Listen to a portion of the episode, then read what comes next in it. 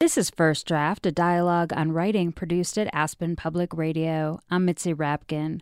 First Draft highlights the voices of writers as they discuss their work, their craft, and the literary arts. My guest is Dani Shapiro. She is the best selling author of two memoirs, Devotion and Slow Motion, and has published five novels, including Black and White and Family History. Her work has appeared in The New Yorker, Elle, the New York Times Book Review, and the Los Angeles Times. Shapiro is a contributing editor at Travel and Leisure. Her new book is called Still Writing The Perils and Pleasures of a Creative Life. We began by talking about her new book and how she came to write a nonfiction book about the writing life. Well, about five years ago, maybe a little bit more, my publisher at the time was really urging me to blog, which was something that I have any particular interest in doing, and I don't, you know, didn't read a lot of blogs. And I thought to myself, well, what can I blog about or, you know, write about in that way on a regular basis that isn't going to just drive me crazy? What could be compelling and interesting enough in an ongoing way, like, you know, where where the well wouldn't run dry? And it wasn't really a conscious decision. It wasn't an intellectual decision. It's just that when I sat down to start to try to do this new form uh, thing. It was the creative process, and it wasn't. I mean, I've taught for a long time, but it wasn't craft so much that interested me to write about. In fact, craft doesn't even interest me that much to think about. It was more process, what it, an artist of any kind goes through to get to the work, uh, to get to the canvas, to the sculpture, to the page, getting past the resistance and the the feelings of inadequacy and self censorship and even self loathing and just all of it's like a it's like a minefield that the artist has to kind of like navigate every day in order to get to the work. And I navigate that every day and I think I just wanted to try to write about that so I did. And I would put up these blog posts and I would almost instantly start getting get these responses from other writers, from well-known writers, from peers from writers that I admired and from brand new writers, and they all pretty much were saying, please keep writing about this. I really needed to read this today. This really helped me. So I just kept doing it. You know, not a lot, maybe once a week, maybe once every two weeks. I've never been a very prolific blogger. But at, at some point, the questions started morphing into, well, so when's the book coming out? And I wasn't writing a book about that. I was really, I, ne- I did not, it'd be really easy to sort of reverse engineer this and look back and say, oh, you know, you must have started this in order to eventually turn it into a book, but I didn't. But at some point, I realized that people were actually asking me for a book, which is not something that typically happens to a writer.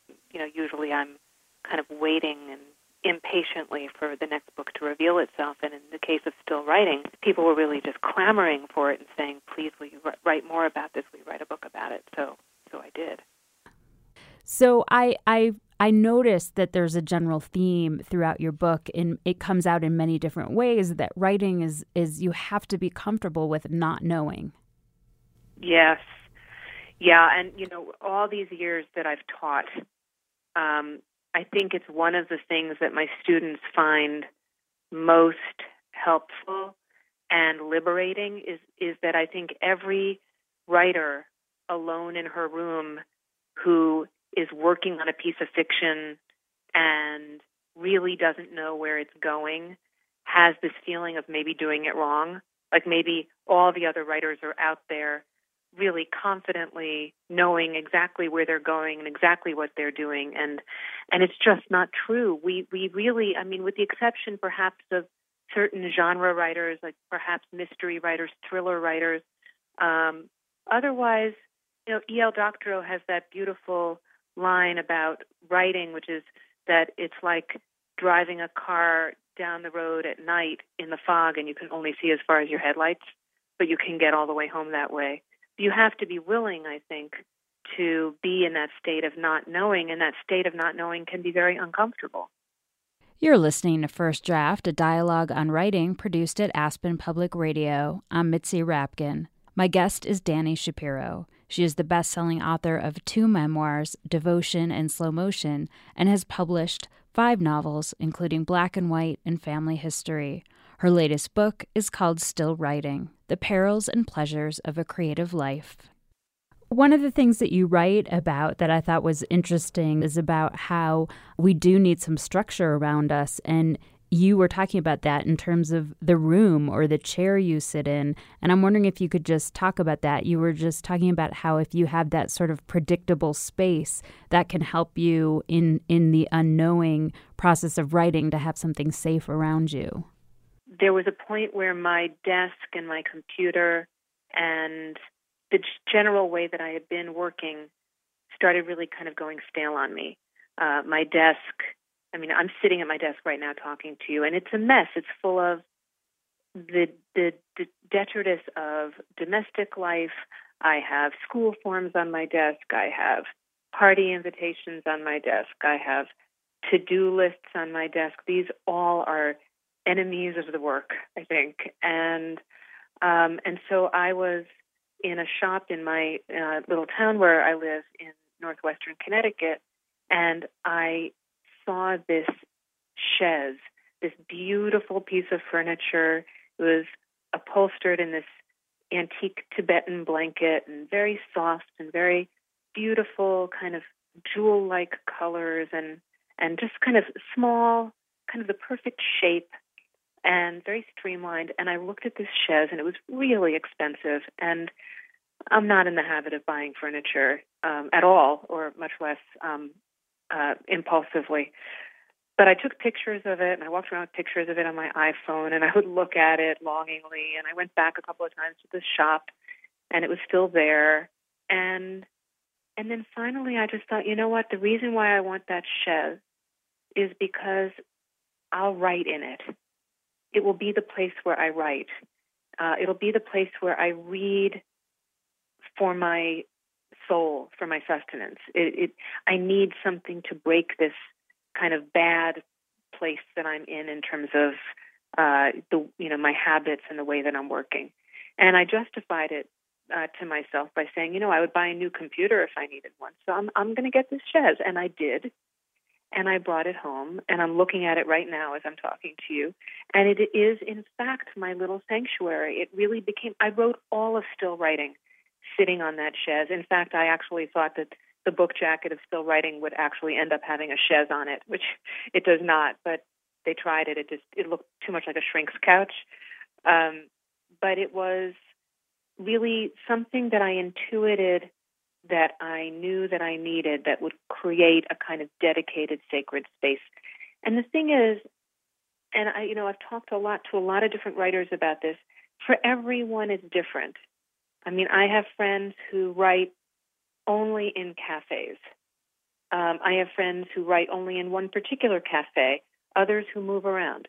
I have a friend who I wrote about in Still Writing who writes on the subway. She likes to write on the subway. It helps her to be kind of surrounded by just teeming humanity. I mean, I could no more do that than fly to the moon. I could never write on the subway. There's so many different ways of creating whatever that space is and whatever that you know that that making the time and the space and the moment sacred. I, I was on a panel in Miami with this really interesting writer. His name is Josh Hanagarne, and he has Tourette's, uh, very severe Tourette's, and he wrote this book called The World's Strongest Librarian. And at one point on the panel, he talked about how he can only write for 15 minutes a day because when he sits down to write, his Tourette's his Tourette's goes wherever his attention goes. And so when he turns his attention to his work, his Tourette's goes there too. And so he can only do it for about 15 min- minutes before he starts completely twitching out and being unable to function. And it was just such an amazing story to me because I thought 15 minutes. He wrote this really wonderful book in 15 minutes a day because he put he took those 15 minutes and made them absolutely sacred. There's just an incredible lesson in that, I think, for all writers. Yes, and sometimes you're just not in the mood to write. Well, right, because I think one of the other misconceptions about writing is that it's, you know, fun, like capital F fun. You know, I think it's it can be enormously satisfying and you know, the end of a good writing day, there's nothing like it. I mean, it's a really amazing feeling of just having been kind of wrung out in in in the best possible way. But at the same time, it's hard. It's hard. It's hard to go there. It's hard. It's hard to get there. And and so we do. You know, I think I think some people think that we like we gaily skip to the skip to the computer. I mean, I, I never know what to say when at a dinner party or a cocktail party or something, somebody will say to me, "Oh, you're a writer. How fun!" I always feel like I'm just kind of standing there looking at them, like, "I yeah, well, you know, it's it's so many things, but I wouldn't describe fun as one of them." You're listening to First Draft, a dialogue on writing produced at Aspen Public Radio. I'm Mitzi Rapkin. My guest is Dani Shapiro. She is the best selling author of two memoirs, Devotion and Slow Motion, and has published five novels, including Black and White and Family History. Her latest book is called Still Writing The Perils and Pleasures of a Creative Life. So, how do you overcome that fear that you're talking about when you sit down to write and maybe anxiety as well? I think that the feeling of having not had a good writing day, you know, the feeling of having gotten in my own way is like the the the, the not doing it eventually becomes more painful than doing it.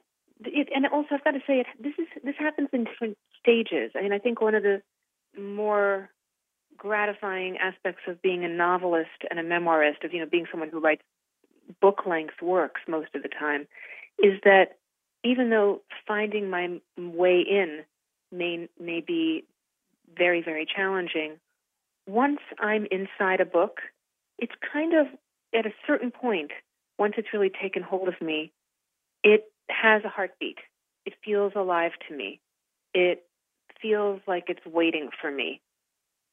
And and also, I think that for me, one of the greatest impetuses that I have, and why I do what I do, is that I, I, I, live with a certain fear of being misunderstood, of not of not saying exactly what I want to say, of not getting it right, of being seen as other than who I am. And so when I write, I exert some control over that.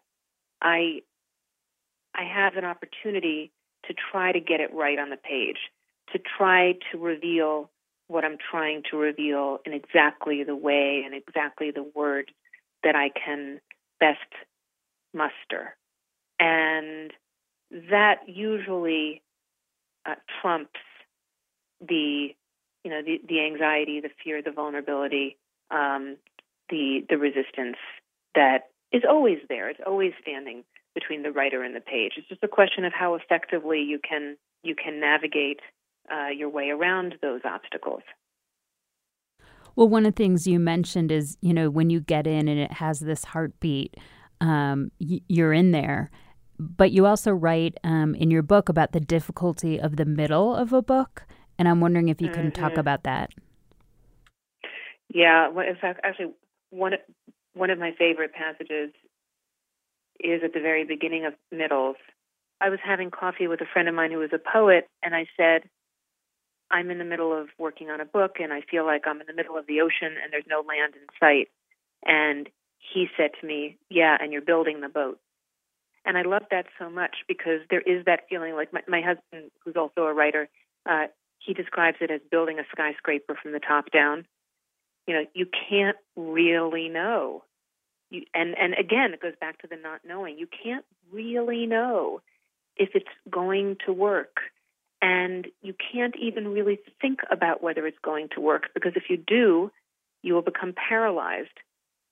I, I often feel that the very best part of working on a book for the writer is near the end, you know, where you're not quite at the end, but you can feel that sense of you know, yes, this thing that I was trying to do, this is actually, you know, th- this is working. I, I can, the, the universe starts to kind of um, conspire to help you in a certain way.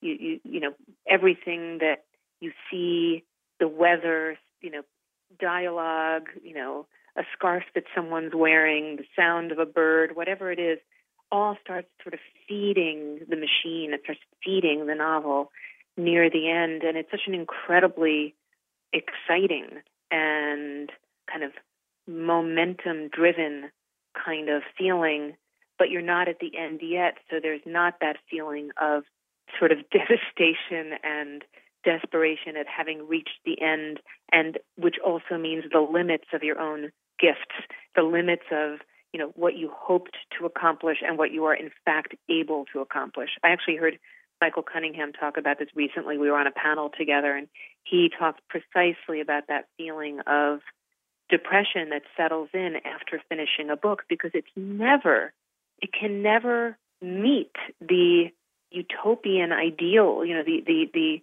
the absolute pure essence of what you had hoped it might be when you began.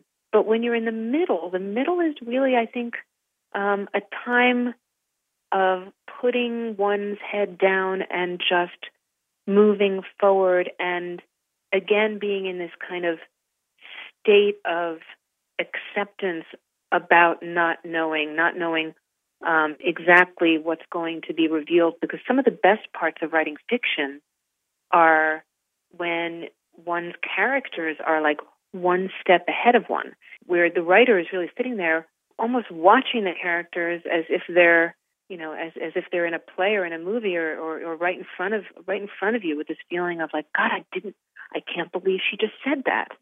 You're you're you're not in control at that point uh, and that's the best possible news that you're not in control. And that's that's the other part that i think that writers early on often lose sight of or don't know. They think, again, that there's something wrong with them that they don't know, and that their characters are saying things that they didn't intend for their characters to say or do.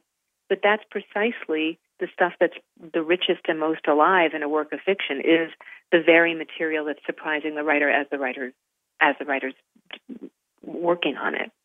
You're listening to First Draft, a dialogue on writing produced at Aspen Public Radio. I'm Mitzi Rapkin. My guest is Dani Shapiro. She is the best selling author of two memoirs, Devotion and Slow Motion, and has published five novels, including Black and White and Family History. Her latest book is called Still Writing The Perils and Pleasures of a Creative Life. I'm wondering if you could read a passage from an author that speaks to you or influenced you as a writer.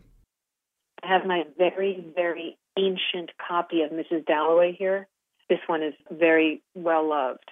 And so this is this is not from the opening. It's from a little bit into um, Virginia Woolf's Mrs. Dalloway. She had reached the park gates. She stood for a moment looking at the omnibuses in Piccadilly. She would not say of anyone in the world now that they were this or were that. She felt very young, at the same time unspeakably aged. She sliced like a knife through everything at the same time was outside looking on. She had a perpetual sense as she walked, watched the taxicabs of being out, out, far out to sea and alone. She always had the feeling that it was very, very dangerous to live even one day. Not that she thought of herself as clever or much out of the ordinary. How she had got through life on the few twigs of knowledge Fraulein Dan- Daniels gave them, she could not think. She knew nothing, no language, no history. She scarcely read a book now except memoirs in bed. And yet to her, it was absolutely absorbing. All this, the cabs passing. And she would not say of Peter, she would not say of herself, I am this, I am that. Her only gift was knowing people almost by instinct, she thought, walking on. If you put her in a room with someone, up went her back like a cat's or she purred.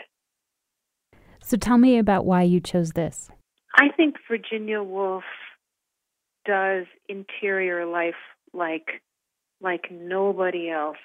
There is such a quality of I mean the whole opening of Mrs. Dalloway, Clarissa Dalloway is doing errands. You know, she's walking through the streets of London and yet nothing is happening. Nothing is I mean, it's she's just doing. She's a woman going about her business, but what in fact is happening is this very rich, very textured inner life, and that inner life is the whole thing. It's it's you know when she talks about um, that she's always thought it'd be very dangerous to live even one single day. She's not talking about the outer world. She's talking about the inner world, and I just I just love that. And and there's such a slowness to it. There's such a I mean, it doesn't feel slow when you read it, but there's such a slowness to actually what her very carefully observed interior life and thought process is.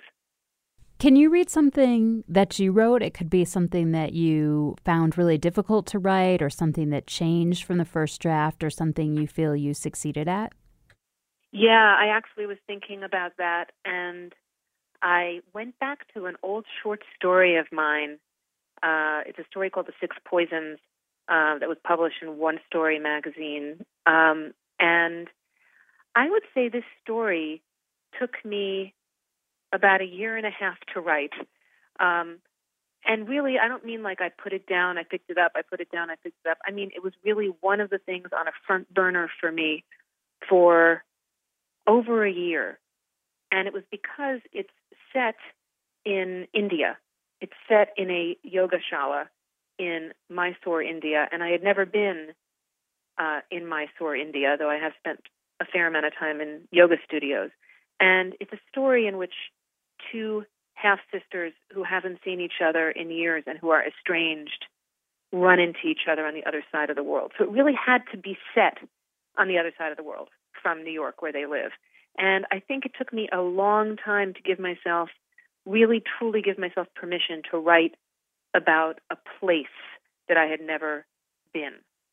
So i am going to read you a passage from kind of the middle of the story. The chanting comes to an end and the tan guy rolls up his mat. One more now, announces Guruji. The shala is always full, each of the ten spaces taken up. As soon as one student finishes, another student who has been waiting behind the curtain or along the stairs quietly pads in and takes that spot. A small woman with long wavy hair falling over her face parts the curtain. Emma sees her. She should not be seeing anything. Her gaze should be soft and unfocused, but soft and unfocused aren't her specialty, and feels an electrical ping, a shock shooting up her spine. For a moment, she thinks she's hallucinating. The chanting has released a vision, but no. Now the vision is bending over, unrolling her mat. The vision's hair, that unmistakable hair, brushes the floor like a dust mop. A thin red string encircles her wrist, one of those Kabbalah bracelets you're supposed to wear until it falls off. It would be just like Rebecca to wear a Kabbalah bracelet. Emma and Rebecca both live on the Upper West Side of Manhattan and have managed to avoid each other for the last 10 years. They take the same subways, shop at the same grocery stores, browse the, self-help section on the second floor of the Barnes & Noble. Once a few years ago, Emma thought she saw Rebecca in line for the cashier at Citarella.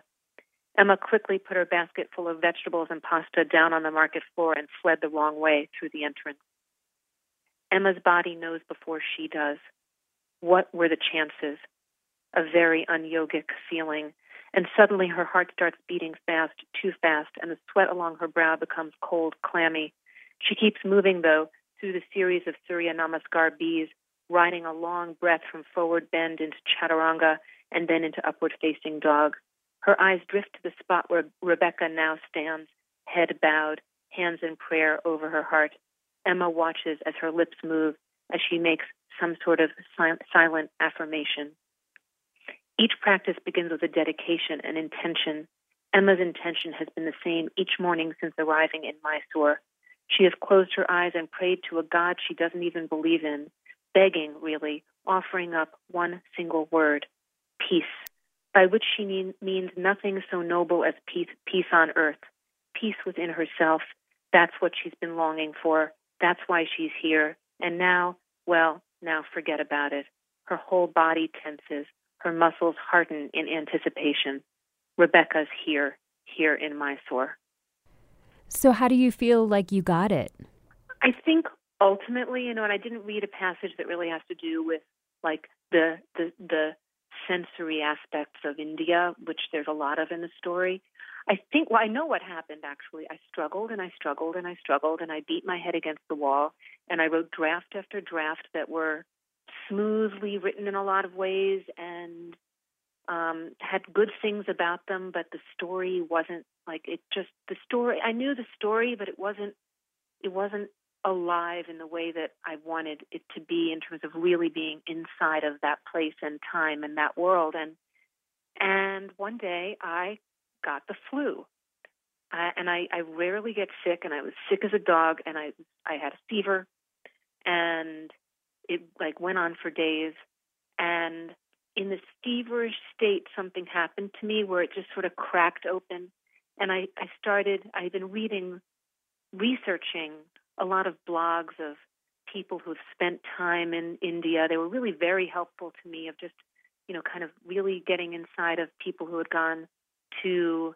Mysore, where there was a famous yoga teacher named Pattabhi Jois, and and all of a sudden the whole thing kind of cracked open for me, and I and I and I arrived at the voice. It was like my being physically ill loosened my own inhibitions and fears that I couldn't do it, and that fears, um, you know, because I was trying something new in that I certainly had written about a lot that I hadn't experienced before, but I hadn't written something set in that that distant and that remote and unavailable to me a place. And then suddenly it was like in my fever, I was there. You know, I was there on the rickshaw. I was there smelling the the scent the, the scent of, of of petrol in the air. I was, you know, there smelling the coconuts, you know, smashed on the, you know, on the on on on the on the on the ground. I was just there, and and from that point on, it probably took me like four days to redraft this story that it had taken me a year and a half to find. Where do you write? I write on my chaise in my little office in my home um, in Connecticut, and um, I love to write in an empty house with my dogs by my feet, sitting on my chaise. And what do you do or where do you go to get away from writing? I do a few different things. I mean, I, I have a yoga practice that is how I sort of restart my clock in a way, how I restart. It's the one way I know how to restart my head if I've, if my head feels very kind of noisy or clogged. I drive. I live in a really beautiful part of the country, and sometimes I will just get into my car and take a drive to get away. I also like to cook and I like to entertain and um, and have friends over and travel. All, all things that really have to do with being, you know, being away from away from my desk. And who do you show your work to first to get feedback? My husband. Um, he is my first reader, and he's been my first reader for the past 17 years. He's a writer as well, and he's also very hard on me. Um, in a way that I always know has my best interests uh, at heart. And how have you dealt with rejection? My my recovery time uh, has improved over the years. Um, now I just sort of, you know, lick my wounds and get back to work. But you know, I think rejection is simply a fact of every writer's life, of every of every creative person's life, of perhaps everybody's life full stop. And what is your favorite word? I would say today my favorite word is discernment. You've been listening to First Draft, a dialogue on writing produced at Aspen Public Radio. My guest was Dani Shapiro, author of the book Still Writing The Perils and Pleasures of a Creative Life. You can follow First Draft on Facebook. Just look for First Draft, a dialogue on writing, and click like, and on Twitter at First Draft APR. You can email me at firstdraftwriters at gmail.com. I'm Mitzi Rapkin. Thanks for listening.